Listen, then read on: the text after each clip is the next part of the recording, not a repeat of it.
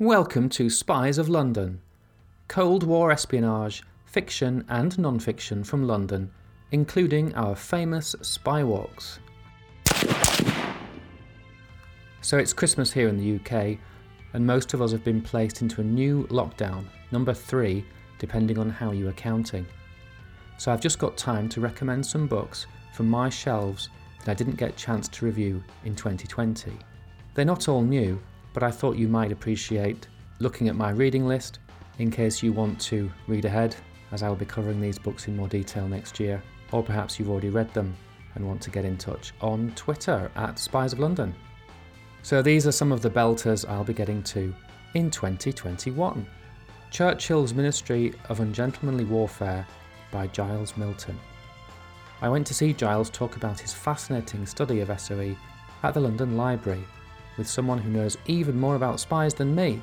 That's Tom Cull of Cull & Company, which is now a literary agency, but used to be a bank which employed none other than Ian Fleming. Maybe we'll get to persuade Tom onto the show next year. I learnt a lot about Gibraltar and its importance to the British military, particularly the Navy, in a terrific book by Nicholas Rankin called Defending the Rock.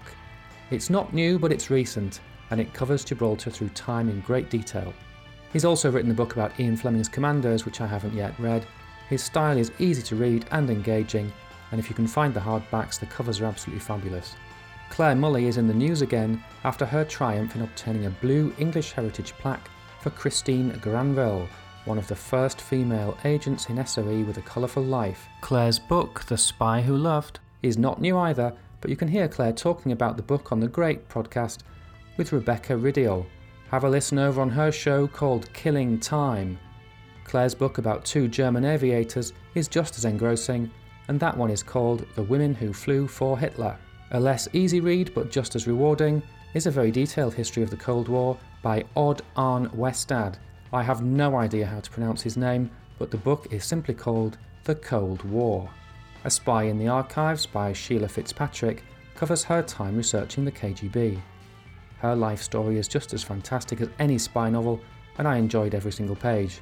There's a new book out about MI9 by Helen Fry, which will give me an excuse to compare and contrast with my ancient classic of the same name by MRD Foote.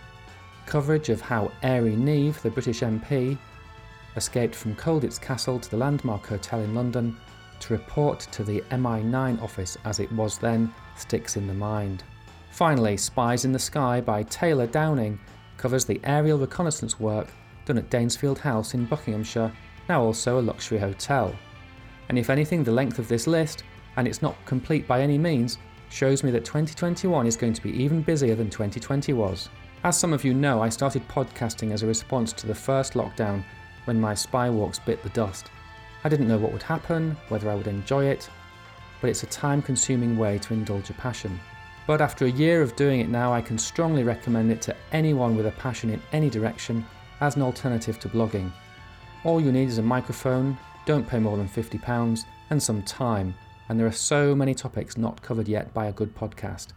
And even in this area, which is covered well by podcasts, spies and espionage, there's always room for one more. And over on my true crime show, I'll be taking a close look at a book by Geoff Manaugh, A Burglar's Guide to the City, which is a really original and thought provoking book about how architecture can lead, directly or indirectly, to crime. That's over on UK True Crime, which is ukcrime.wtdaudio.com or wherever you prefer to get your podcasts.